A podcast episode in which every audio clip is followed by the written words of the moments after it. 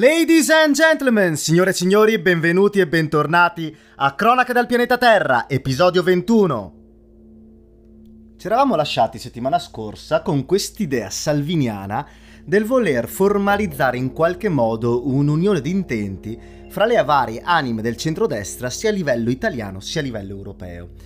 Quindi formalizzare una sorta di grande casa del centrodestra, di grande polo del centrodestra fra Fratelli d'Italia, Lega e Forza Italia, cosa che secondo Salvini si sarebbe dovuta in qualche modo replicare anche a livello europeo. Una casa per il centrodestra, quindi il Partito Popolare Europeo, una casa per i nazionalisti, eh, quelli di Identità e Democrazia, il, il Partito Europeo della Lega Nord per dirsi, e una casa alla quale doveva in qualche modo, nell'idea di Salvini, appartenere anche eh, quell'ossimoro dei riformisti e conservatori di cui fa parte Fratelli d'Italia.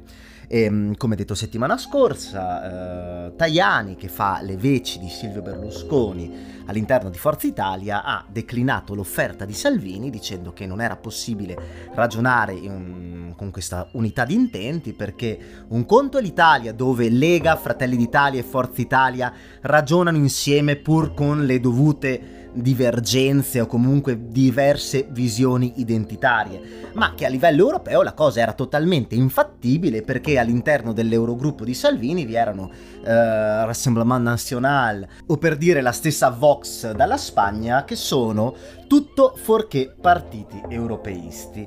Ma sta di fatto che eh, Tajani è stato surclassato dal primo della classe, ovvero sia da Silvio Berlusconi. Silvio Berlusconi, il padre del centrodestra italiano. Prima di Silvio Berlusconi il centrodestra in questo paese chiaramente esisteva, ma non era così largamente rappresentato. Silvio, nella storia, nella sua storia complessa, complicata e piena di luci ed ombre, riuscì eh, nel novantaquattro a unificare diverse anime, le anime dei socialisti più, diciamo, liberali, l'anima dei post-fascisti e l'anima dell'autonomia, l'anima del nord, l'anima della camicia verde che si pulisce il culo con la bandiera italiana. E Silvio Berlusconi, per quanto ci sia una sorta di quasi riabilitazione nei confronti di Silvio Berlusconi, tanti si dimenticano per l'appunto i processi, le leggi ad personam, questa particolare vicinanza di suoi uomini alle organizzazioni mafiose del paese, bisogna dare atto che comunque quel, quell'uomo ha segnato la storia recente eh, dell'Italia e, e l'ha segnata anche perché per l'appunto è rimasta come figura unica, centrale, apicale del centrodestra italiano, del nuovo centrodestra italiano, ehm, per quasi un ventennio. Ma qual è stato il problema di Silvio Berlusconi? È stato quello di non riuscire mai a crearsi un delfino, una figura che in qualche modo lo sostituisse o che mh, semplicemente scendesse in campo al posto suo eh, quando per Berlusconi non c'era più possibilità, per scelta o per motivazioni varie, di poter gioca- giocare pardon, in prima persona la partita. E, mh, chi sono stati i vari delfini di Berlusconi? Beh, prima Gianfranco Fini, ucciso e mutilato dallo stesso Silvio, poi ehm, Alfano, Alfano ministro, uno dei ministri più longevi della storia d'Italia, che è sparito dalla circolazione, è tornato a fare l'avvocato in Sicilia e non conta più assolutamente nulla a livello di politica nazionale. Alfano, che fondò per l'appunto il nuovo centrodestra eh, cercando in qualche modo di smarcarsi dal suo padre politico, ma non ci riuscì. Alfano seguì la strada di Renzi, seguì la strada della, del moderatismo liberale, ma non ci riuscì. La sua creatura morì quasi sul nascere a livello proprio di, di percezione, di sensibilità dell'opinione pubblica e dell'opinione elettorale. E, e poi vabbè, si è creato questa sorta di maschera che è Antonio Tajani, ex presidente del Parlamento europeo, che concretamente è una figura abbastanza inutile per quelle che sono le storie e i futuri e le narrazioni della politica italiana. E infatti eh, Tajani, per l'appunto, come detto settimana scorsa, eh, rifiutò questa proposta di Salvini, proposta accettata o comunque eh, capita dalla Meloni e accettata e capita anche dall'U D C, o quel che rimane dell'U D C di, di Lorenzo Cesa. E cosa è successo? Niente, Berlusconi, che io davo per spacciato settimana scorsa, esagerando chiaramente, però insomma la, la figura di Silvio Berlusconi è un po' uscita da quelli che sono i binari della narrativa politica, ecco no, Berlusconi è tornato direttamente di nuovo per l'ennesima volta in campo e si è mostrato d'accordo, ha contraddetto totalmente Tajani, si è dimostrato d'accordo rispetto a questo nuovo nuovo organigramma del centrodestra, questa unione fra la Lega e Forza Italia, non una, un'unione pardon, ehm, di partiti, ma un'unione futura all'interno di una stessa casa per diverse entità, per diverse sensibilità. È un po' come è stata l'esperienza della, della Casa delle Libertà una, una quindicina d'anni fa, e, che unì per l'appunto il, i post-fascisti di Alleanza Nazionale con i riformisti liberali di Forza Italia. E, um, è un pizzichino di conservatorismo che male non fa. E quindi Berlusconi ha detto che, si, che è contento di questa proposta, che è d'accordo. E, um, perché? Perché è d'accordo? Beh, in primis è d'accordo con Salvini su un punto. Giorgia Meloni sta crescendo troppo. Giorgia Meloni è slanciata verso il superamento della Lega. E, um, Giorgia Meloni, dal mio punto di vista, è forse quasi meno estremista di Salvini, almeno su certi toni che utilizza nel discorso quotidiano. Giorgia Meloni però al tempo stesso sta cercando di uh, farsi valutare dall'opinione pubblica italiana come una papabile premier, come una possibile presidente del Consiglio, ed è anche per questo che sta in qualche modo cercando di uscire da quella modalità, da quella, dalla, quella forma mentis che viene tanto criticata in maniera secondo me anche un po' becera da sinistra come borgatara, perché questi sono gli attacchi che tendenzialmente si fanno agli avversari quando non si ha nulla da dire, e spesso ai noi capita al mio mondo. Ehm, sta di fatto che Giorgia Meloni viene percepita in qualche modo pericolosa anche all'interno della stessa coalizione di destra e di centrodestra. Ehm, Silvio perché accetta questa proposta salviniana? Perché è il sogno bagnato di Silvio Berlusconi, è quello di diventare presidente della Repubblica.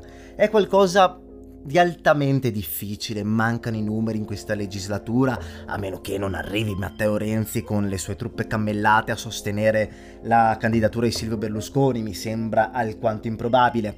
Però il sogno c'è, il sogno c'è, e quindi Silvio, per realizzare questo suo sogno bagnato, eh, va in appoggio a Salvini, un Salvini che è da mesi, soprattutto da quando la Lega è entrata all'interno del governo Draghi, che si percepisce come moderato, vuole darsi un nuovo tono europeista, vuole essere la voce dialogante del nord produttivo, vuole essere colui che rappresenta una Lega istituzionale, quella di Zaia per dire. Ehm, Salvini non vuole più essere la Lega di lotta, la Lega delle urla, la Lega del papete, la Lega delle no mascherine dell'anno scorso.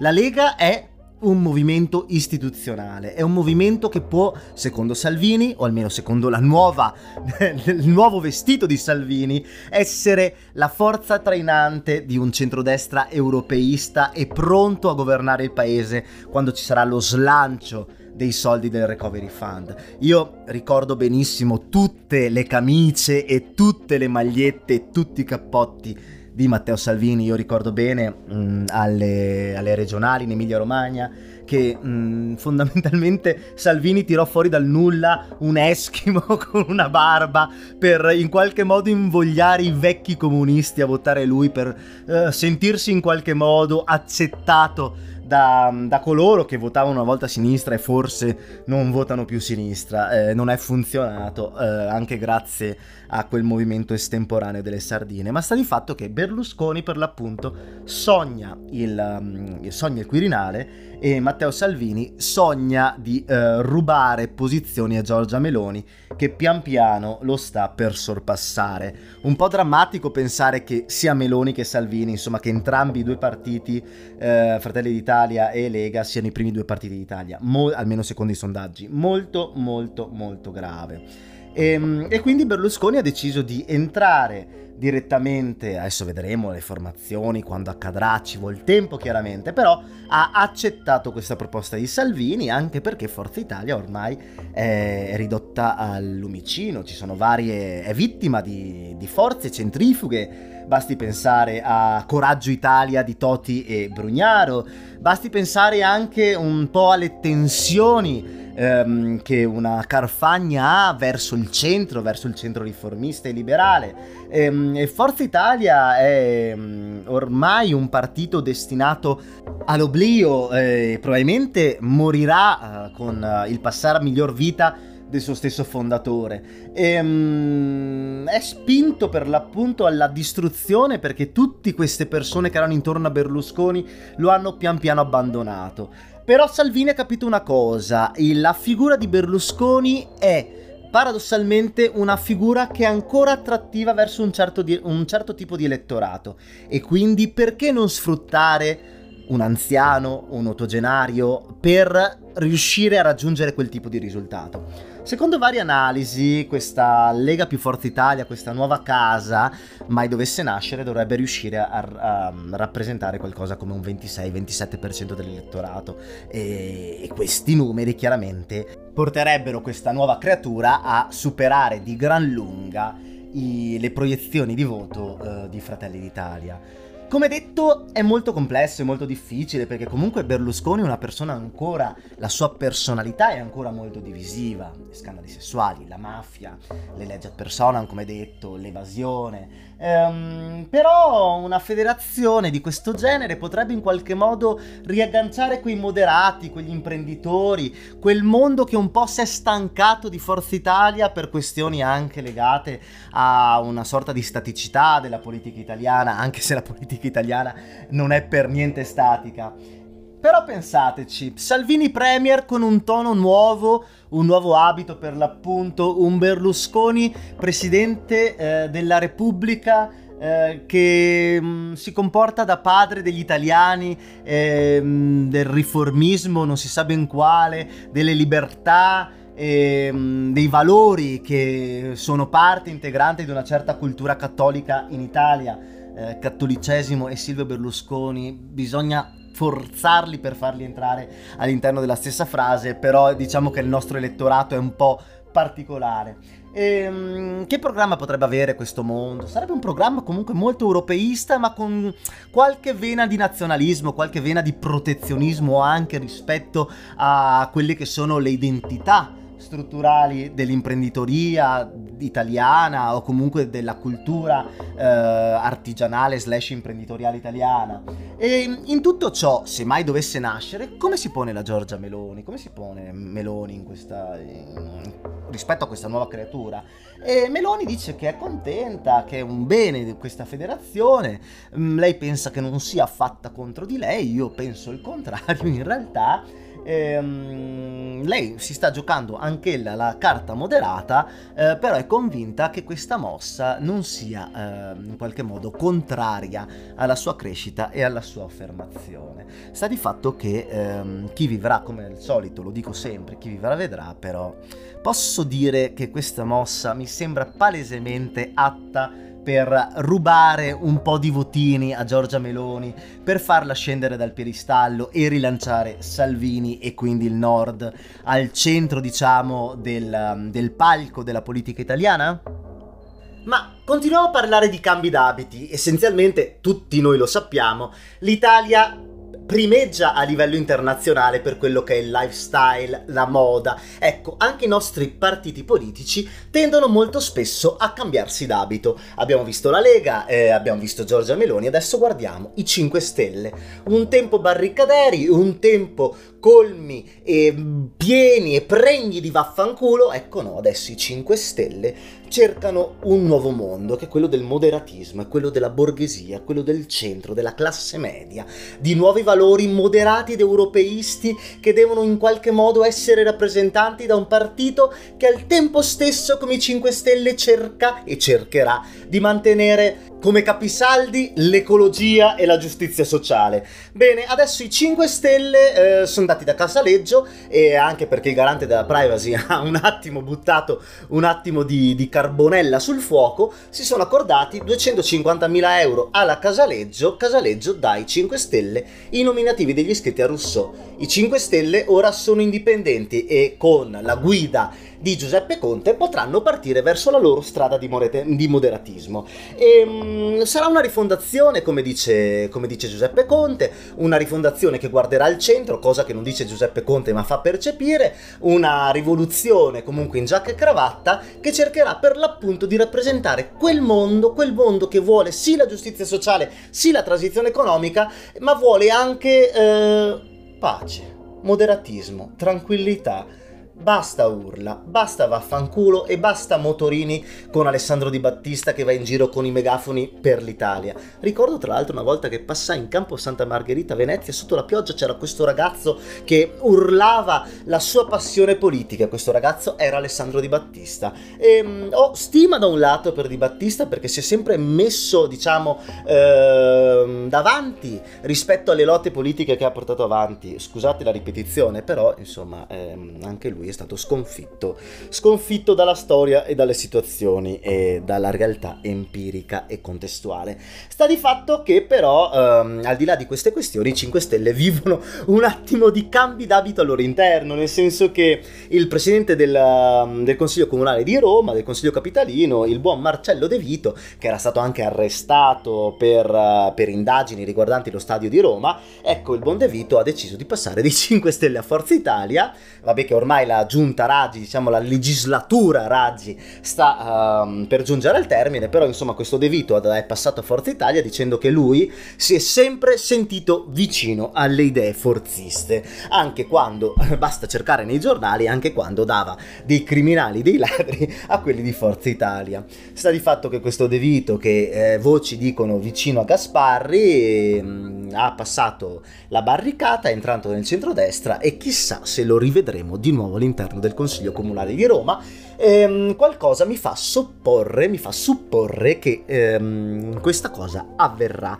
Ehm, prima di passare per l'appunto a questioni comunali, perché adesso insomma inizia anche il periodo della campagna elettorale, accennavamo anche, accennavamo, pardon, anche nelle volte scorse al fatto che ci saranno comunali nei, nei principali centri, eh, centri urbani italiani, Milano, Roma, Torino, Napoli, Bologna e, e Trieste. Ecco, um, prima di passare alla questione delle comunali parliamo un attimo del, di un argomento politico, eh, forse l'argomento politico principale riguardo alle politiche attive eh, che c'è stato questa settimana, ovvero sia quello del blocco licenziamenti, o meglio sblocco licenziamenti. Eh, si sta discutendo ancora perché secondo, diciamo, le regole del gioco odierne, il trenta giugno le aziende potranno, dal trenta giugno le aziende potranno iniziare a licenziare, e secondo la Banca d'Italia ci sono qualcosa come mezzo milione di posti di lavoro che potrebbero saltare. Spero vivamente, parentesi personale, che non salti anche il mio. Sta di fatto che c'è un po' di spaccatura chiaramente all'interno della maggioranza, ma una spaccatura sui generis, perché Orlando del Partito Democratico, ministro del lavoro, assieme a Giorgetti, ministro dello sviluppo, eh, dicono eh, forse è il caso di prorogare, anzi Giorgetti dice è il caso di prorogare quei settori, lo capisco anche giustamente, gli do ragione, mi tocca dare ragione, cazzo, uno della Lega, eh, gli do ragione perché lui dice bisogna prorogare quei settori che sono ancora in difficoltà, come per esempio quello del tessile, mentre altri come quello dell'edilizia che adesso hanno bonus a valanga, ecco, potrebbero essere un attimo più liberalizzati. Salvini si dice allineato alle decisioni del governo. Sta di fatto che secondo voci interne molto probabilmente la quadra verrà trovata all'interno del Parlamento e eh, si giungerà per l'appunto a un compromesso. Sì, sblocco licenziamenti, ma solo per i settori, diciamo, che non sono più in crisi, che non hanno più bisogno, diciamo, di casse integrazioni e di sostegni da parte dello Stato. Ma ora passiamo alla questione comunali. Pa pa pa pa. Allora, per quanto riguarda, facciamo una piccola, una, una piccola carrellata città per città. Per quanto riguarda Milano, sappiamo già che il centro-sinistra candiderà Sala. Sala, sindaco di Milano uscente, eh, rappresentante de, di Europa Verde. Eh, lui ha deciso di iscriversi a Europa Verde, un, anche una questione anche futura, magari rispetto alla crescita potenziale che potrebbero avere i Verdi in Italia. Bravo Sala. Il centrodestra invece non ha ancora un nome. Salvini dice che il problema non sono... non sono in realtà i nomi mancanti, ma sono i troppi nomi che il centrodestra potrebbe sfruttare per Milano. Si parla in realtà di Anna Rosa Raccia, ehm, la presidente di Federfarm, eh, chi lo sa, chi lo sa, chi lo sa. Andiamo a Torino, a Torino è un attimo un po' più chiara la situazione, perché il centrodestra ha deciso di candidare l'imprenditore vinicolo civico non allineato ai partiti Paolo da Milano, anche se è di Torino, pardon, questa è proprio brutta Michelle, e, mh, mentre il centrosinistra andrà a primarie. Da una parte Stefano Russo del Partito Democratico, Enzo Lavolta del Partito Democratico e poi ci sarà anche il radicale Igor Boni, oltre al, oltre al, me l'ho segnato, il civico Francesco Tresso. Non so nulla della realtà torinese, eh, è strano non vedere l'Appendino, che però aveva già detto mesi fa che non si sarebbe ricandidata. Per quanto riguarda Roma abbiamo delle novità, sapete già tutti di Raggi, che vuole puntare tutta la sua campagna elettorale sui fondi del recovery, sul giubileo eh, del duemilaventicinque e sulla candidatura di Roma all'Expo del duemilatrenta. Sappiamo di Gualtieri, anche se non è candidato ufficiale, ci saranno delle primarie farsa, però Gualtieri sarà il candidato del Partito Democratico. Ehm, il venti giugno tra l'altro ci saranno le primarie a Roma per scegliere il candidato sindaco del centrosinistra. Gualtieri pensa più a come spendere i soldi del recovery e i fondi europei. Dall'altro lato c'è Calenda che eh, odia tutti e cerca di farsi votare da tutti, e vedremo se ci riuscirà. L'importante è andare al ballottaggio da, dal punto di, di Carlo Calenda, mentre il centrodestra ha finalmente deciso i propri nomi. Il candidato sindaco sarà Michetti Enrico, un avvocato romano che vive in quel di Prati, portato avanti da Forza Italia e Fratelli d'Italia. La Lega invece aveva un nome che è quello di Simonetta Matore, che ehm, non sarà la candidata sindaco, eh, però sarà la cosiddetta pro-sindaca. Non so minimamente cosa voglia dire, sarà semplicemente la vice sindaca della futura ipotetica eh, giunta di centrodestra romana. E, per l'appunto questa Simonetta Mattone, pardon, eh, magistrato, era il nome eh, che la Lega aveva proposto. Si è trovata una quadra finalmente nel centrodestra romano. Infine, infine andiamo a Napoli, dove il centrosinistra, come detto anche nelle volte scorse, candiderà Gaetano Manfredi, ex ministro, ex rettore della Federico secondo. E, mh, il problema qual è? Che il centrosinistra, nel centrosinistra si candida anche Antonio Bassolino, ex parlamentare del centrosinistra, ex sindaco di Napoli, eh, che ha avuto vari problemi giudiziari per i quali è stato completamente assolto. Lui ha provato a candidarsi a essere voce univoca della sinistra napoletana, il Partito Democratico ha detto di no, o meglio non ha detto assolutamente niente, forse anche per una questione di volontà di cambiamento. Effettivamente Bassolino alla sua età è di un'altra storia politica e ci sta anche vedere in una prospettiva diversa. Mentre il centrodestra è ufficiale e deciso verso Catello Maresca, il buon Catello Maresca, che è un magistrato eh, che però ha già detto, ha già annunciato che non vuole troppi partiti in mezzo, non vuole giocare al gioco della politica partitica, e quindi diciamo che accetta l'appoggio ma non vuole i partiti in mezzo ai eh, cosiddetti. E invece poi ci sarà anche la candidatura all'interno della sinistra ampia, eh, post De Magistris diciamo. E infatti eh, il mondo di De Magistris candiderà eh, o Alessandra Clemente o eh, Sergio D'Angelo, che sono stati entrambi assessori in due giunte diverse di De Magistris. De Magistris, che ricordo, ehm, si candiderà come eh, presidente della regione Calabria, una cosa un po' estemporanea. Però, come ben sappiamo, l'Italia è la poetica dell'estemporaneità, e quindi noi accettiamo queste continue decisioni estemporanee da parte della nostra politica. Per chiudere la questione Italia, che come al solito ho tirato lunghissimo, ehm, è morto Guglielmo Epifani. Eh, Guglielmo Epifani era un sindacalista, è stato segretario della C G I L, è stato il primo segretario della C G I L proveniente dal Partito Socialista Italiano. Era un socialista, era un riformista, è stato segretario del Partito Democratico dopo um, quel periodo nefasto che è stata uh, la sconfitta elettorale, o il pareggio insomma, uh, di, di Pierluigi Bersani nelle elezioni nazionali del duemilatredici, e poi l'accoltellamento del Partito Democratico nei confronti di Romano Prodi al... Um, ehm, alle votazioni per, uh, per il Presidente della Repubblica. Ecco, eh, dopo questo periodo per l'appunto un po' così eh, pesantino nella storia politica nazionale partitica, Epifani ehm, si è preso il Partito Democratico per traghettarlo verso quell'epifania, scusate l'orrendo gioco di parole, che è stata l'esperienza renziana. E mm, chiudo dicendo che Guglielmo Epifani era una brava persona. Ma ora, signore e signori, allacciate le cinture che sorvoliamo le Alpi e iniziamo la nostra analisi, narrazione oramai canonica sulla politica estera. E iniziamo dall'Europa, perché facciamo veloci con l'Europa, perché tanto è politica di bassa lega, non ce ne frega niente, è stantia, è vecchia, il continente europeo è destinato a morire. Lancio questa perla del giorno. No, al di là delle puttanate, eh, la Danimarca, ecco, la Danimarca, non abbiamo mai parlato di Danimarca se non per parlare della Groenlandia. La Danimarca è proprio al centro dell'occhio del ciclone in queste settimane. Perché? Due motivi.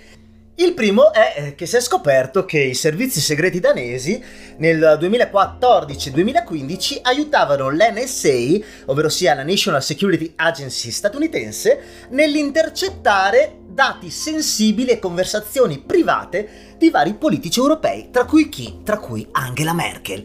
E quindi il governo tedesco si è detto totalmente contrariato, non tanto eh, sul fatto di intercettare leader di paesi stranieri, perché questo è scontato, si fa da sempre, ma il problema è l'intercettare leader di paesi stranieri che sono tuoi alleati e vivono all'interno del tuo sistema A militare, B economico, e soprattutto sono confinanti. La Danimarca dipende totalmente dalla Germania su quella che è proprio la struttura del paese stesso, e, e va bene, quindi i tedeschi si sono arrabbiati, eh, tutta Europa si è arrabbiata e i danesi hanno fatto questa figura un po' barbina. Ma il peggio è arrivato con la questione migranti, eh, perché i danesi, c'è un governo di centrosinistra, i danesi, come tutte, diciamo, le grandi socialdemocrazie del nord Europa, dei paesi scandinavi, sono, eh, come detto, progressisti a corrente alternata. Cosa è successo? Beh, il governo ha approvato, anche grazie ai voti della destra e del centrodestra, ha approvato una legge che eh, delocalizza i centri d'accoglienza per i migranti dove? All'estero! All'estero, in altri paesi dell'Unione Europea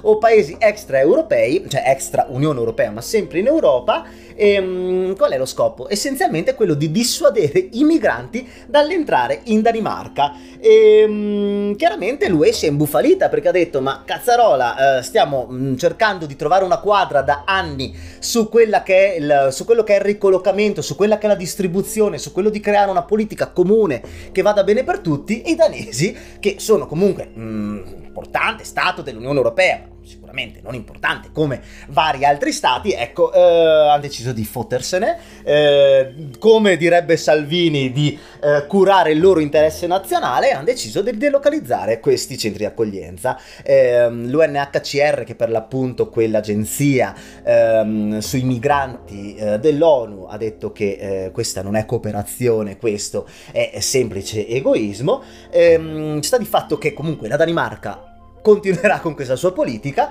e nel mentre a Bruxelles si parla di solito meccanismo di distribuzione dei migranti, manco fossero panini, no? Li distribuisci uno di qua, uno di là, vabbè. E, però in sintesi questo meccanismo di distribuzione è un po' complesso da applicare, perché eh, mentre l'Italia si lamenta di ipotetiche invasioni, eh, la Germania e anche la Francia fanno notare al nostro bel paese che eh, proprio a livello numerico entrambi, entrambi i paesi ospitano molti più migranti e persone in attesa di richiesta asilo e eh, rifugiati politici rispetto all'Italia, e quindi eh, questo circo barnum all'europea, all'europea eh, si rivela per quel che è, ovvero sia un circo, un circo che non porterà da nessuna parte. Intanto in Russia, eh, la nostra vicina madre Russia, il buon Navalny è stato riportato in carcere, era finito in ospedale, chiaramente si stava lasciando morire, non mangiava, ehm, insomma c'era un rischio grande che Navalny eh, lasciasse eh, questa vita terrena, e quindi in qualche modo sono intervenuti, l'hanno portato in ospedale, l'hanno curato e adesso l'hanno riportato in carcere. E nel mentre chiaramente il Parlamento, la, la Duma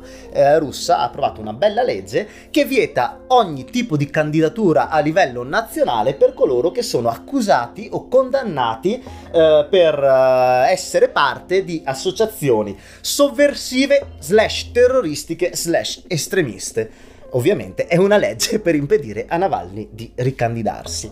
E, per chiudere la questione europea, andiamo un attimo in Germania, che c'è stata una elezione regionale in un Länder, eh, questo Länder è la Sassonia-Anhalt, e um, tutti temevano, tutti temevano che eh, in questo Länder ci fosse il trionfo dell'estrema destra, il trionfo, il trionfo scusate, dell'AfD, e quindi il sorpasso dell'estrema destra nei confronti della C D U, del centrodestra merkeliano o merkeliano in uscita. E sta di fatto che eh, non è successo, questo sorpasso non è avvenuto, perché la C D U ha preso il trentacinque virgola nove per cento e l'AfD di estrema destra ha preso il ventidue virgola sette per cento, che è un voto altissimo, perché comunque parliamo di un quarto dell'elettorato della Sassonia-Anhalt che ha votato per un partito estremista, antimigranti, iperconservatore, vicino diciamo alle posizioni della Lega oltranzista, non più la Lega draghiana moderata, ma quella Lega di un paio d'anni fa. E mh, tutto ciò, quindi il centrodestra rimane compatto, forte e, e deciso, in controtendenza rispetto a quella che è l'opinione nazionale in Germania, dove il centrodestra è sì ancora il primo partito, la C D U-C S U ehm, sono ancora il, la prima coalizione diciamo cattolica, moderata, eh, liberale, eh, però pian piano stanno crescendo i verdi, la sinistra tiene, e si parla per l'appunto a settembre di questa possibile alleanza eh, nazionale, passatemi il termine, non sto parlando di partiti post-fascisti, di un'alleanza a livello eh, tedesco in Parlamento fra verdi, socialisti e liberali. E, mh, in tutto ciò comunque si è rafforzata Uh, dopo questo risultato la posizione della C D U e, e quella del leader, quello che sarà il leader che sostituirà Merkel all'interno del partito, e anche ipoteticamente come futuro premier se mai dovessero succedere, eh, ovvero sia Laschet. In tutto ciò la sinistra e i verdi, che hanno preso una scoppola, hanno detto che questa, mh, queste elezioni non hanno alcun effetto a livello nazionale, che in parte è vero, però questa è la solita litania che si dice quando si perdono elezioni a livello locale, e um, hanno detto che questa vittoria del centrodestra è in realtà solo una mera polarizzazione ehm, che è avvenuta all'interno dell'elettorato per paura che potesse vincere l'AfD, l'Alternative für Deutschland. E scusate per il mio orrido tedesco, ma eh, non, non parlo tedesco. Ma usciamo dall'Europa per rimanere in Europa, parliamo di Stati Uniti.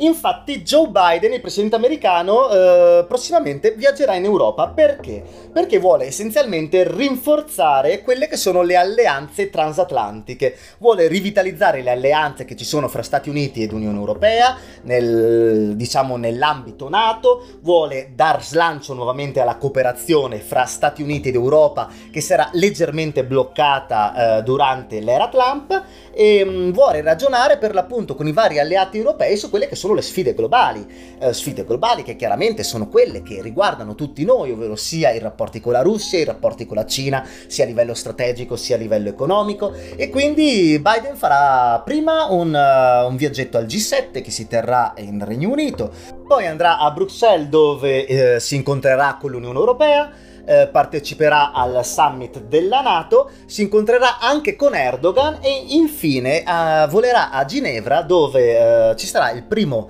eh, colloquio bilaterale con Vladimir Putin. Quindi ci saranno un sacco di tematiche che Biden affronterà in questo viaggio europeo. Si parla eh, di diritti umani, si parla di eh, commercio, di economia, di questioni militari, ehm, si parlerà anche di, eh, di scambio di dati digitali. Per l'appunto prima parlavo parlavo di quella questione di Danimarca che aiuta N S A a spiare Merkel. Ecco, eh, Biden proporrà ai propri partner di eh, scambiarsi senza eh, diciamo troppi segreti quelli che sono i dati eh, digitali vicendevoli.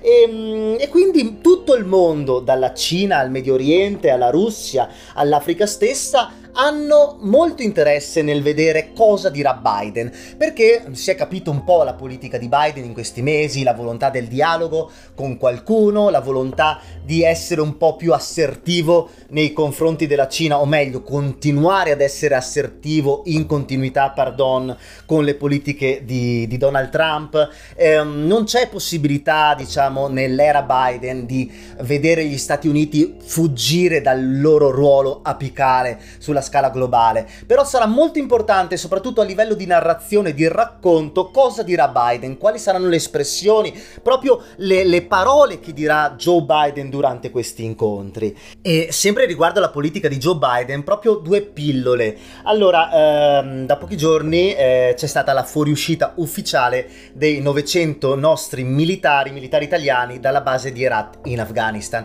È una fuoriuscita, pardon, eh, diciamo formale, avverrà lungo diverse settimane, però ehm, la scelta dell'Italia è in continuità perfetta con la scelta statunitense di Joe Biden di mh, lasciare l'Afghanistan, di abbandonare l'Afghanistan dopo vent'anni di conflitto, conflitto inutile che ha portato per l'appunto a centinaia di migliaia di morti tra i civili e a un paese totalmente ingovernabile. Infatti oramai è chiaro che ehm, i talebani molto probabilmente si riprenderanno il paese con le armi, e quindi vent'anni di possibili futuri democratici o barra rappresentativi per il popolo afghano, ecco, finiranno, finiranno direttamente nel dimenticatoio. E, però insomma, l'Italia segue una linea guida dettata dal, dal nuovo governo americano. E altra cosa, sempre parlare per assertività, di assertività, pardon, nei confronti eh, di Pechino, eh, il, il Parlamento, diciamo il Congresso statunitense, eh, sta dando il via a una legge, eh, una legge di politica industriale che cercherà in tutti i modi di contrastare la forza e la potenza industriale cinese. Da Pechino, eh, con dazi e sovrastrutture che impediranno il facile accesso delle merci cinesi, delle materie prime del grezzo cinese in, uh, in, uh, in Stati Uniti. E la Cina ha reagito dicendo che queste politiche sono totalmente folli, che sono anticommerciali, e poi chiaramente il Ministero degli Esteri ha ribadito come gli Stati Uniti stiano compiendo e continuino a fare delle campagne denigratorie nei confronti della Cina, ma di questo ne parleremo più tardi in, uh, in dettaglio. Per concludere la parte su Joe Biden, secondo me è importante raccontare anche la decisione intrapresa dai ministri delle finanze dei G sette. I G sette, ricordiamolo, sono Francia, Germania, Italia, Regno Unito, Stati Uniti, eh, Giappone e, e Canada. Cosa hanno fatto i ministri dell'economia di questi grandi paesi? Beh, eh, hanno dato vita a una decisione storica, a una vera e propria global tax verso le multinazionali. Fondamentalmente eh, hanno deciso uh, di Uh, mettere un'aliquota, di mettere una tassa fissa al quindici per cento che vada a colpire le multinazionali su scala globale, um, e questa tassa uh, secondo loro è indicizzata soprattutto nei confronti dei big tech, Facebook, Google, Amazon e così via. E, um, questa decisione, oltre all'aliquota fissa al quindici per cento, prevede anche che il venti per cento dei profitti delle grandi compagnie che eccedono il venti per cento, che eccede il dieci per cento di margine sui guadagni, eh, venga distribuito tra i paesi stessi, venga allocato ai paesi stessi. Quindi è una decisione storica, è una global tax che per l'appunto cercherà in tutti i modi di limitare quella che è l'illusione fiscale, poiché moltissimi paesi per l'appunto eh, fatturano, vendono, fanno margini grossi in determinati paesi, ma pagano le tasse dove hanno essenzialmente la loro sede fiscale, e quindi dove hanno la sede fiscale tendenzialmente in paradisi fiscali eh, reali o similtali. Basti pensare che, basti pensare che in, nella stessa Unione Europea ci sono eh, paesi con delle aliquote, delle tassazioni diciamo molto molto basse, come Irlanda, Olanda, Slovacchia, e nelle quali per l'appunto vi sono le sedi eh, fiscali di, di queste grandi multinazionali. Um, adesso l'idea del G sette è passare prima al G venti per un'approvazione diciamo generica tra i più grandi e i più importanti paesi sulla scala internazionale, per poi passare per l'appunto a, all'Ocse, all'Organizzazione per la Cooperazione e lo Sviluppo Economico, per far sì che ci sia diciamo un consenso eh, generale su scala globale nel contrastare diciamo queste potenze economiche che eh, sappiamo bene, ognuno di noi sa bene che condizionano le nostre esistenze, ma sarebbe anche carino che condizionassero le nostre esistenze non solo per la comodità dei servizi che ci garantiscono, ma anche diciamo per un po' di gettito fiscale che dovrebbe rimanere nelle casse eh, dei nostri stati. Quindi cosa sarà questa era Biden? Nel senso, si percepiscono per l'appunto sensazioni di giustizia, di giustizia sociale, di giustizia economica, forse anche di mh, aggressività particolare nei confronti di Russia e, di Russia e Cina. Chiaramente però eh, ci sono state anche delle polemiche riguardanti in questo caso la, la vicepresidente degli Stati Uniti, ovvero sia Kamala Harris, che durante una conferenza ha invitato i migranti illegali di Guatemala, Nicaragua, messicani, insomma del, di abitanti della, dell'America centrale a, a non a cercare di oltrepassare i confini nazionali statunitensi. E questa cosa è stata narrata in Europa, soprattutto dalla destra, come un vedete che anche voi che siete di sinistra per i porti e quant'altro aperti, in realtà quando siete al potere fate politiche che vogliamo noi.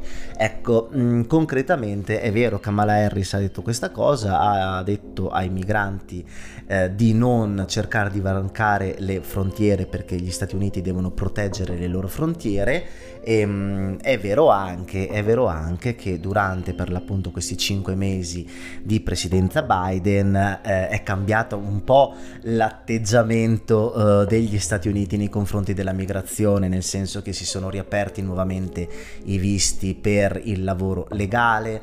Ehm, non ci sono più le stesse limitazioni territoriali diciamo di visti verso certi paesi volute da, volute da, da Trump.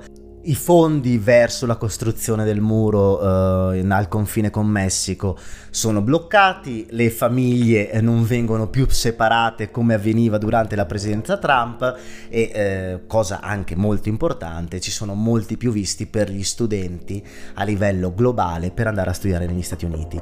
Ehm, per dire cosa, questa piccola parte su Kamala Harris. Kamala Harris ha fatto questa affermazione? Sì, ci sono persone al mondo che vogliono eh, e pretendono e invogliano la migrazione illegale, se sono sani di mente no.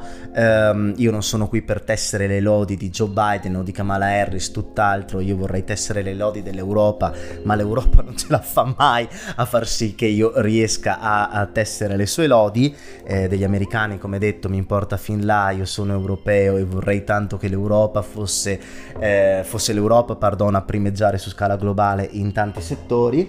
Ehm, però bisogna bisogna dire la verità, bisogna dire la verità che sì, ehm, Joe Biden e eh, Kamala Harris, diciamo questo centro centrosinistra statunitense, non si è mai dichiarato pro immigrazione, ha però un atteggiamento totalmente diverso rispetto alla migrazione, ai migranti e alla situazione del migratoria in generale, e questo bisogna dirlo. Ma parlando di Trump, e qui chiudiamo con, con il mondo occidentale, poi ragazzi ve lo dico è lunga, dobbiamo parlare di Perù, dobbiamo parlare di Messico, di Israele, di Hong Kong, di Taiwan, quindi la tireremo molto molto lunga.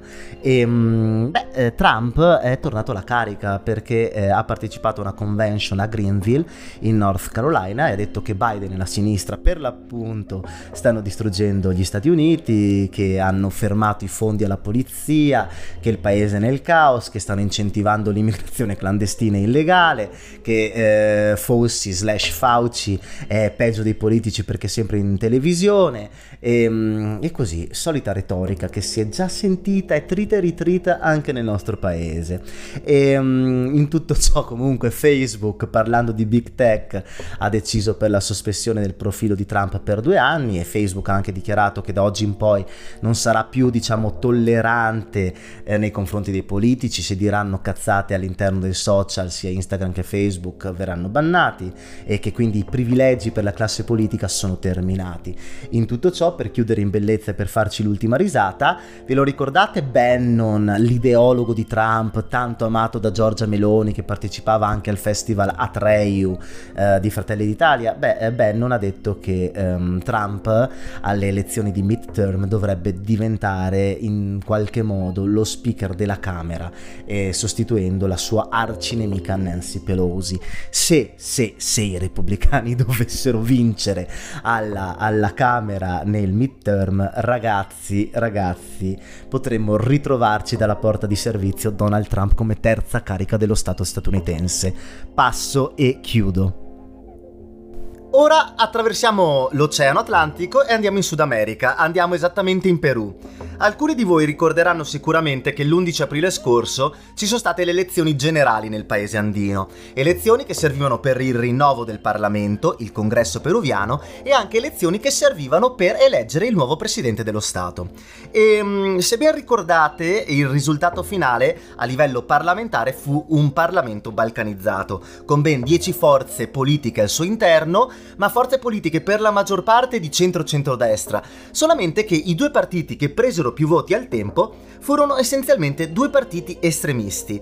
Da un lato Perù Libre di Pedro Castillo, un partito marxista, mh, fortemente legato ai valori rurali, antiimperialista, che vuole l'unità delle forze socialiste in Sud America, un partito che però al suo interno ha una visione abbastanza socioconservatore della società. Infatti Castillo stesso è contrario, per dire, alla aborto o ai diritti delle persone L G B T. Mentre dall'altro lato la seconda candidata presidente più votata fu Keiko Fujimori, figlia dell'ex dittatore Fujimori, una persona controversa, finita in carcere per proprie vere e proprie stragi nei confronti della popolazione rurale peruviana.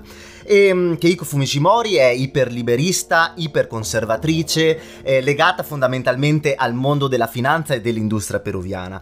E quindi questi due poli agli antipodi hanno concorso per queste elezioni che eh, si sono tenute per l'appunto domenica sei giugno. Come sono andate queste elezioni? Eh, ha vinto Pedro Castillo, ha vinto Perù Libre, ha vinto la sinistra.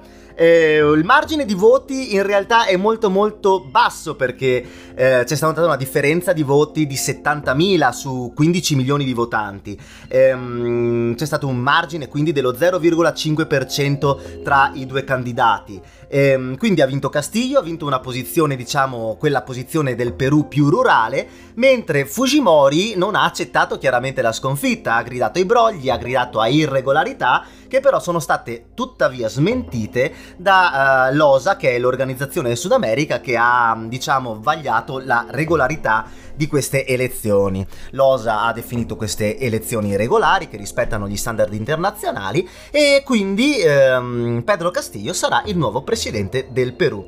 Il problema qual è? Il problema grande è che il Parlamento è spaccato, Perù Libre chiaramente non ha la maggioranza per poter governare da solo e dovrà appoggiarsi a forze di centrosinistra e anche forze conservatrici di centro liberali per poter, eh, per poter governare. E il che è un gran problema ed è molto molto difficile e complesso, perché Castillo parla nel suo programma, se ben ricordate dalla puntata di due mesi fa, parlava proprio anche di nazionalizzazione dei settori strategici del Perù come quello energetico, cose che chiaramente in un contesto liberale non piacciono particolarmente. Vediamo um, cosa succederà, vediamo e speriamo che ci sia un attimo di stabilità nella, nella democrazia uh, peruviana dopo anni di sconvolgimenti, di proteste, di impeachment vari, e, um, e cerchiamo e speriamo, uh, cercheremo comunque di continuare per l'appunto ad analizzare la situazione, ma soprattutto speriamo speriamo che Keiko Fujimori se la metta via e non inizino altre lotte intestine all'interno del paese, perché è già un paese che è stato colpito più di qualsiasi altro paese al mondo per la questione Covid, è un paese che ha avuto un crollo del P I L del quasi il trenta per cento e quindi speriamo bene che non ci siano, diciamo, lotte intestine per sovvertire questo voto democratico che, ripeto, secondo gli standard internazionali è stato regolare. Rimaniamo in un paese ispanofono e andiamo in Messico, prima volta tra le altre cose che si va in Messico all'interno di queste cronache. Ehm, domenica sei giugno c'è stato il rinnovo della Camera Bassa del, um, del Messico e la campagna elettorale però è stata macchiata dal sangue. Come molti di voi sapranno, anche grazie a varie serie tv, il Messico in varie aree è controllato da, eh, dal narcotraffico, da organizzazioni criminali che per l'appunto eh, gestiscono e smistano eh, droga eh, su scala internazionale. E mh, ci sono qualcosa come duecento organizzazioni criminali in tutto lo Stato che operano in vari livelli, per l'appunto all'interno della droga, nel traffico dei migranti, nel mh, mercato nero del petrolio e così via. E la presenza, vorrei dire, quasi attiva di queste organizzazioni criminali ha portato alla morte di ben ottantanove persone, di cui trentacinque candidati. trentacinque candidati uccisi, diciotto candidati che hanno deciso di ritirarsi per non chiaramente eh, passare a miglior vita, e, però alla fine la democrazia ha trionfato e questi cinquecento posti in ballo sono stati scelti dal popolo messicano. cinquecento seggi divisi in uh, duecento con una legge proporzionale e trecento con una legge uninominale. E chi ha vinto? Ha vinto il, la maggioranza uscente, il centrosinistra. Il centrosinistra composto da Morena, ovvero sia Movimento Regeneración Nacional, e i Verdi e i Laboristi, un centrosinistra generico, un po' populista, nazionalista, che in totale ha guadagnato qualcosa come duecentottanta seggi. E in tutto ciò Morena e la coalizione di centrosinistra hanno anche vinto elezioni locali, il sessanta per cento dei comuni è andato al centrosinistra e eh, Morena ha vinto ben quindici ehm, elezioni, diciamo, per il rinnovo della carica di governatore per i singoli stati. Dall'altra parte vi è l'opposizione, l'opposizione sotto il cartello Va por México, che è eh, controllata, diciamo, il partito principale di questa opposizione è il Partito Rivoluzionario Istituzionale, un partito di centrodestra per quanto rivoluzionario, ehm, storicamente un partito piglia tutto, una sorta, mh, lasciatemi e concedetemi il termine, di democrazia eh, cristiana alla messicana, che ha preso un buon, quasi un ventitré per cento, ehm, è un partito che ha governato il Messico per decenni, ma ora il Messico sente un bisogno di cambiamento, un bisogno di non votare più per l'appunto i partiti che storicamente eh, erano presenti eh, nel Parlamento messicano. E, mh, il problema qual è? Che sì, eh, Obrador e il centrosinistra hanno la maggioranza assoluta in Parlamento e non avranno problemi a governare. Tuttavia, eh, per Obrador ci sarebbe stata la necessità di avere almeno due terzi dei parlamentari dalla propria parte per dare il via a quello che lui chiama quarta trasformazione, un piano essenzialmente di rilancio per l'economia messicana che passa anche attraverso la nazionalizzazione dei, eh, dei servizi energetici a livello di gas, di petrolio e, e così via. E, mh, non è possibile, per l'appunto, senza questo due terzi del Parlamento controllato, dare il via a certe riforme costituzionali e quindi il Parlamento, per quanto eh, rimarrà eh, appoggerà il, le intenzioni e la politica di Obrador, non potrà portare a compimento l'idea primigenia dello stesso Obrador, quella di ristrutturare costituzionalmente il Messico. E quindi ehm, ci saranno molti lavori, almeno questo secondo gli analisti, sull'ambito delle infrastrutture, sull'ambito soprattutto della sicurezza, perché quella è una delle necessità principali dello Stato, ma dall'altro lato la riforma costituzionale per nazionalizzare eh, l'energia eh, a livello statale eh, non avverrà, non avverrà almeno in questa, eh, in questa presidenza e in questa legislatura. Poco fa, parlando di Joe Biden, ho accennato al fatto che il Ministero degli Esteri eh, cinese si è lamentato del fatto che gli Stati Uniti vogliono dare il via a un piano industriale eh, per contrastare la potenza industriale cinese, soprattutto per quello che è l'export commerciale ehm, di certe determinate materie prime, soprattutto sull'industria pesante. E, mh, ho accennato anche al fatto che eh, il Ministero degli Esteri cinese eh, si è lamentato eh, del fatto che gli Stati Uniti continuano a compiere delle ingerenze sulle loro sui loro affari interni. Ormai siamo alla ventunesima puntata e quindi molti di voi che mi ascoltano sin dall'inizio ormai sono rodati su questo argomento. Quando si parla di ingerenze sugli affari interni, i cinesi essenzialmente eh, sottintendono Hong Kong, Taiwan, diritti umani, uiguri, una volta anche Tibet, ma ormai del Tibet non si parla più. Il problema qual è? Che giustamente noi eh, vivendo in un mondo liberale, democratico ehm, e che e che consideriamo giustamente i diritti umani come la cosa principale da rispettare su scala globale, ecco, non ci accorgiamo talvolta del fatto che gli americani comunque qualche provocazione la lanciano. Ehm, la storia di Taiwan l'ho sempre accennata, non ne ho mai parlato, diciamo, in maniera molto specifica, ma vi ho già detto che Taiwan è uno stato di de facto, ma de jure non lo è. Cosa vuol dire? Che mh, a livello di riconoscimento internazionale eh, i centonovantatré paesi dell'ONU non la riconoscono, o meglio quattordici dei centonovantatré paesi dell'ONU eh, riconoscono Taiwan come stato. Ehm, oltre a questi vi è la Santa Sede, Città del Vaticano, ma la maggior parte, il novanta per cento dei paesi su scala globale non considera Taiwan uno stato. E, tuttavia eh, il mondo commercia con Taiwan, vi sono viaggi verso Taiwan, Taiwan emette passaporto, il passaporto di Taiwan è accettato ovunque, tranne in Cina, dove i taiwanesi hanno una sorta di passaporto speciale come provincia ribelle, e, e questo suo mancato o comunque limitato riconoscimento internazionale si ha anche in quelle che sono le organizzazioni internazionali.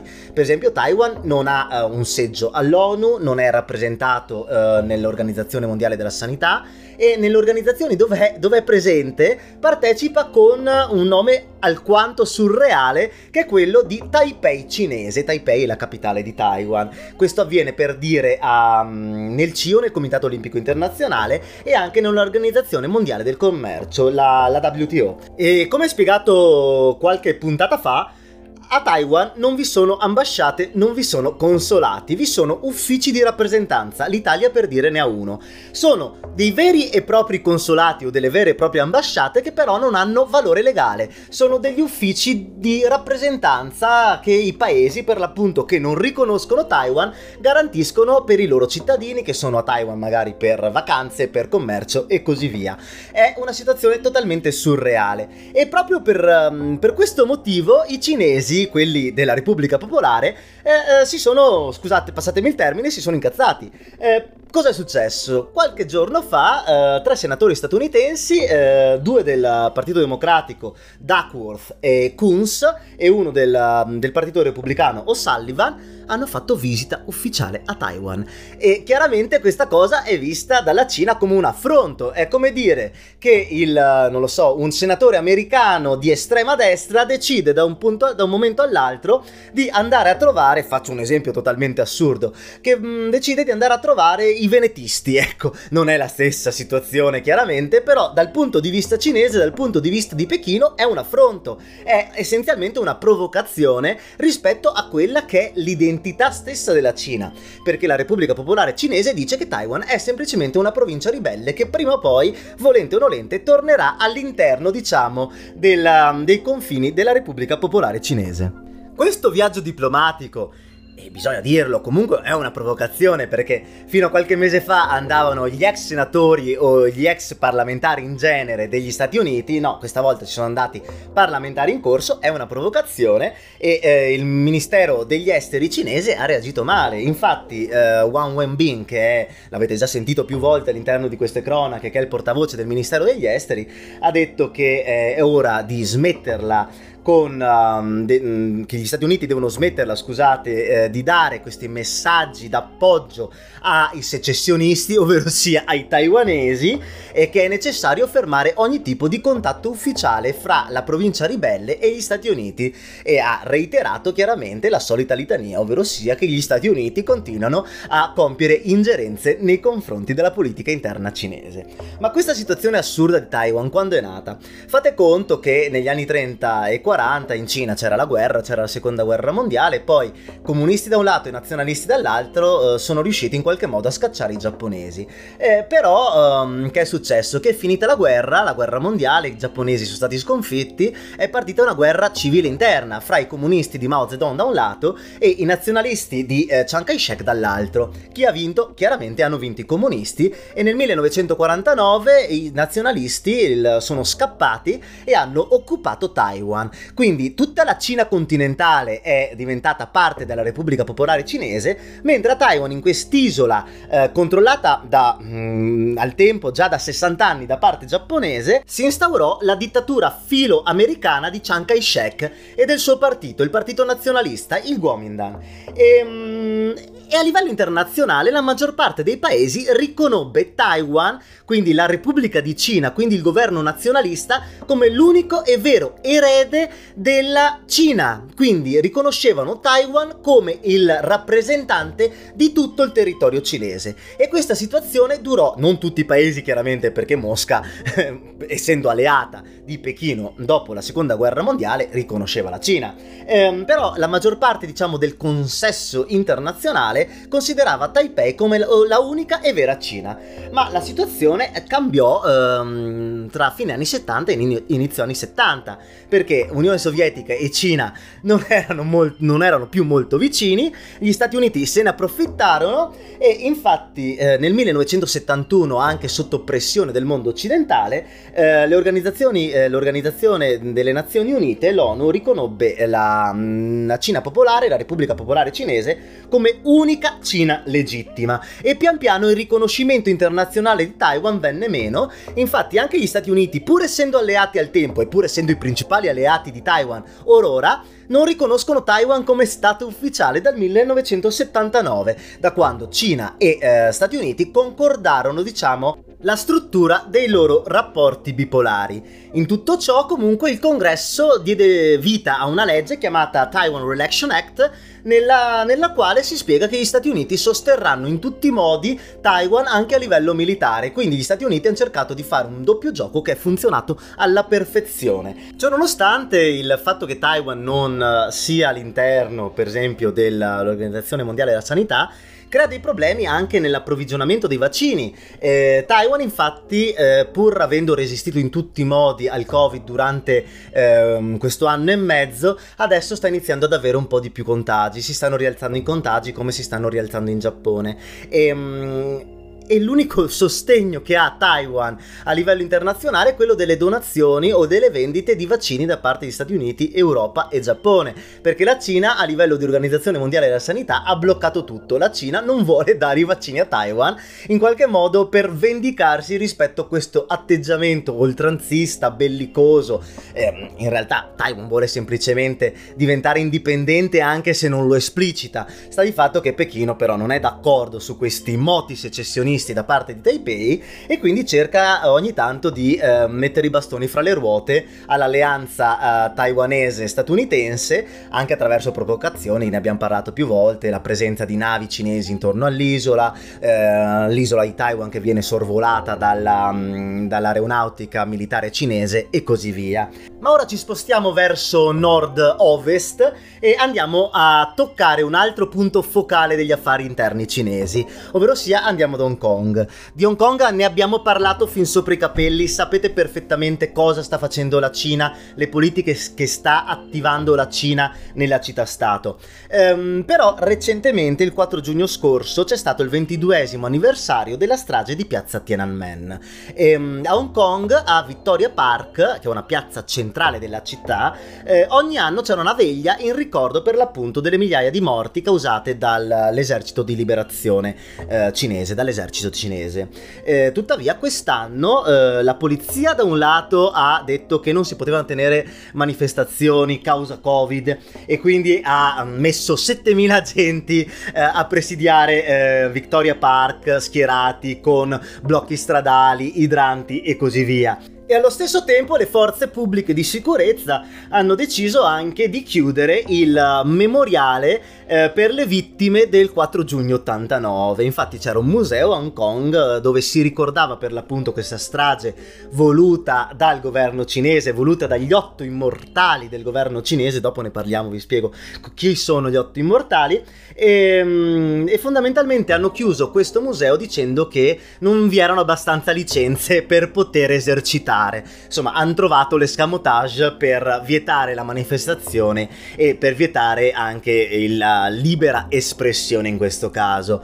Ehm, per contrastare, diciamo, questa limitazione di libertà, eh, Unione Europea, U S A e Regno Unito hanno lasciato fuori dalle loro ambasciate in città delle candele, e la Cina, le candele in ricordo dei morti di Tiananmen, e la Repubblica Popolare Cinese ha detto che queste sono delle sceneggiate goffe, parole testuali, e che, provate a immaginare, è ora di smettere di interferire negli affari interni cinesi. Oramai è una litania, però è questa la politica, è questa la politica. Europa e Stati Uniti che cercano di provocare, la Cina che fa finta che tutto vada bene all'interno dei suoi confini e anche non all'interno dei suoi confini.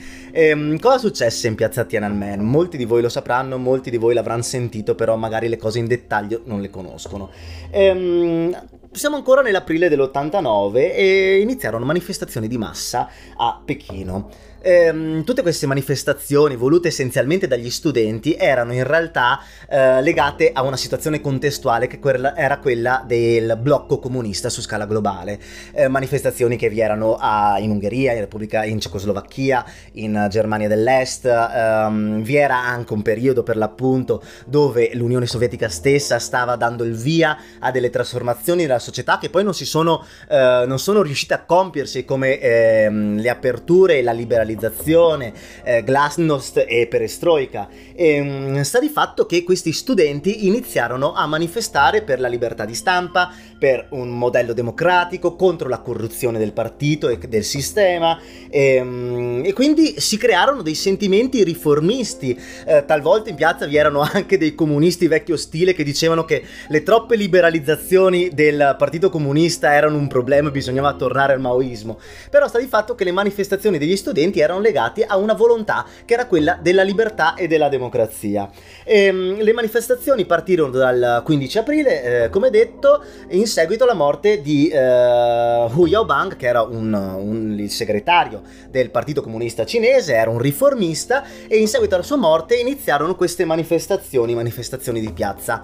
E come reagì il Partito Comunista? Deng Xiaoping, che era il capo del Partito Comunista, pur non avendo nessun ruolo ufficiale, fu colui che dopo Mao eh, prese, eh, controllò la Cina e diede il via a tutte le, liber- le liberalizzazioni pardon, ehm, che hanno portato la Cina ad essere quello che è oggi. Ecco, Deng Xiaoping diceva che questi studenti erano essenzialmente ehm, contro lo Stato, che erano fomentati dalle potenze straniere. Scrisse questa cosa in un articolo all'interno del quotidiano del popolo, del Renmin Rebao.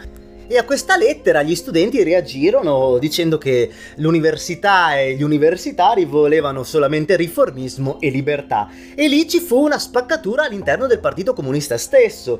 Da un lato Deng, e quindi il profilo più conservatore del Partito Comunista. Dall'altro lato vi erano invece i riformisti di Zhao Ziyan.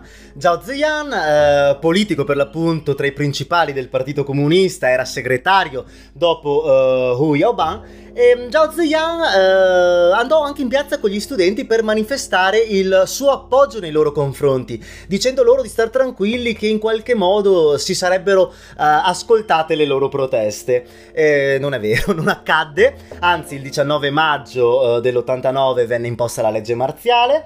ehm, Zhao cercò in qualche modo di, ehm, di far sì che gli studenti se ne andassero da piazza Tiananmen, ma venne destituito e Zhao Ziyang passò eh, tutta la sua vita poi agli arresti domiciliari, venne proprio epurato.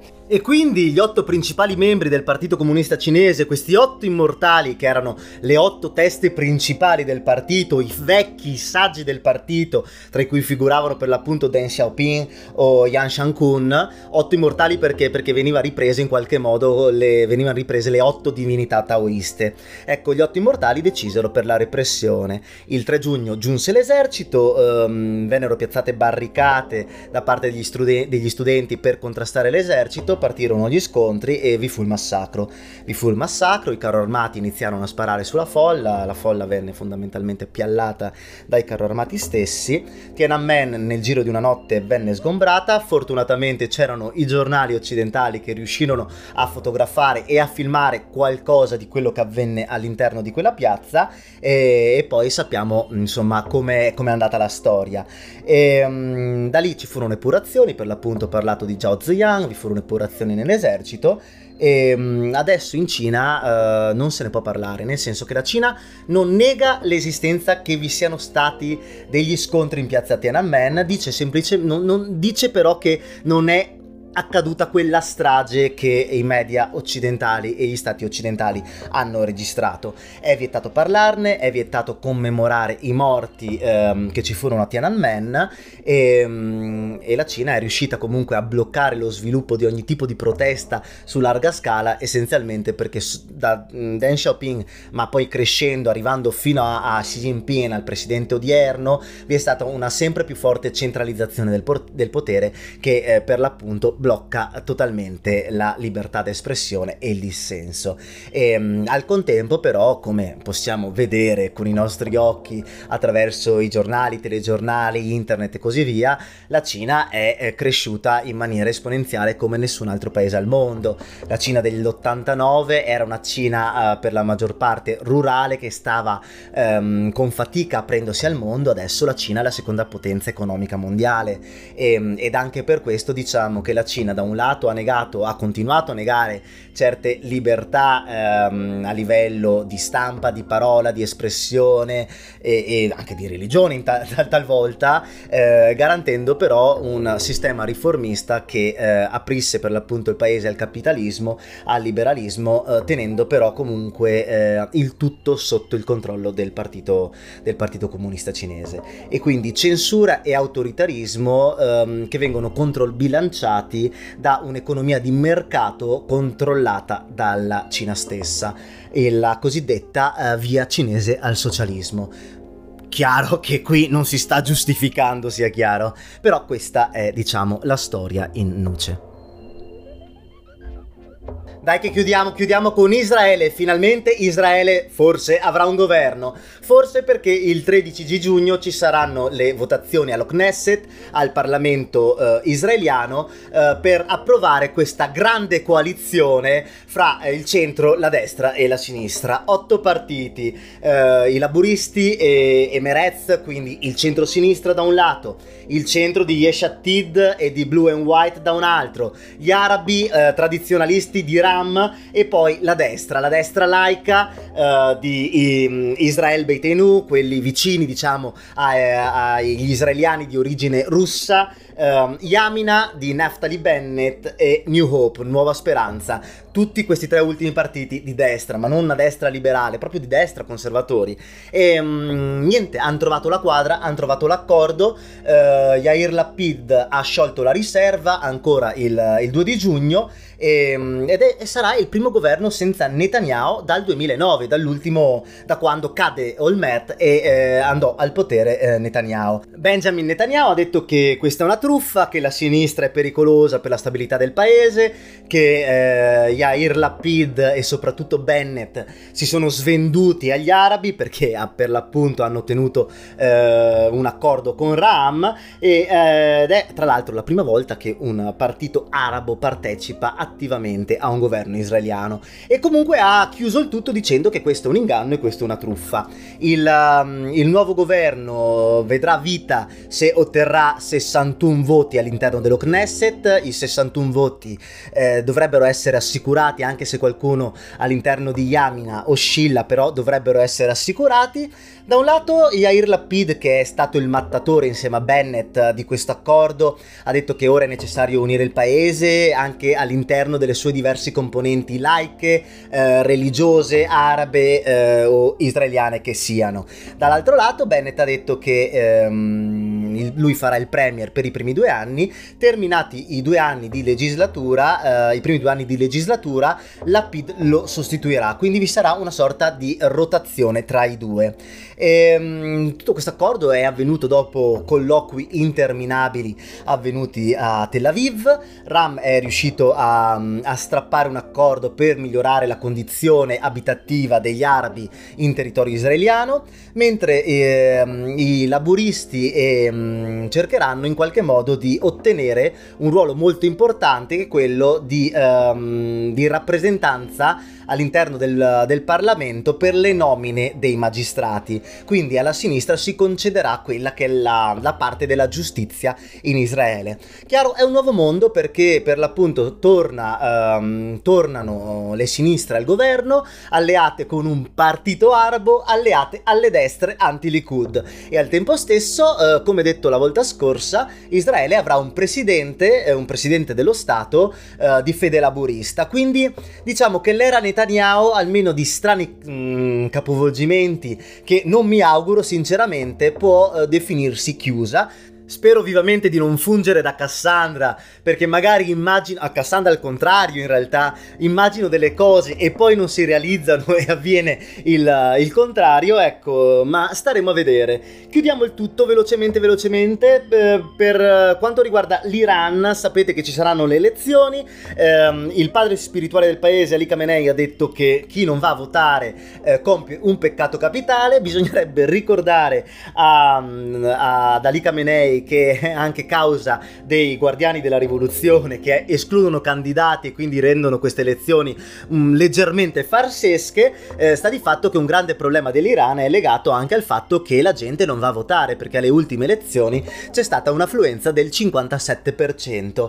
Ehm, in realtà ci sono paesi europei, eh, diciamo soprattutto dell'est Europa all'interno dell'Unione Europea, che hanno affluenze anche più basse, ma questo non c'entra assolutamente nulla. Dico che un cinquantasette per cento insomma si può anche tollerare, ma il buon Ali Khamenei ha detto che è un peccato capitale contro l'Islam e contro lo Stato.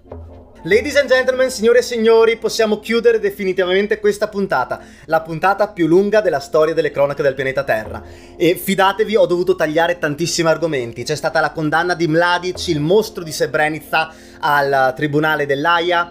Uh, il Salvador ha approvato legalmente il Bitcoin all'interno della sua economia, eh, ha valore legale il Bitcoin nel Salvador. Forse parleremo di queste cose nella prossima puntata, forse no, perché gli argomenti sono sempre immensi e bisogna tagliare, ragazzi. Eh, io non sono in grado di ehm, essere in qualche modo sintetico, sono prolisso e me ne rendo conto. Eh, come al solito, brodo primordiale di Luca Digi dalla Gasperina, at Digibagigi su Instagram. Io sono Michel Bortoluz, trovate le cronache dal pianeta Terra su at Pillole dal pianeta Terra su Facebook, at Cronache del pianeta Terra su Instagram.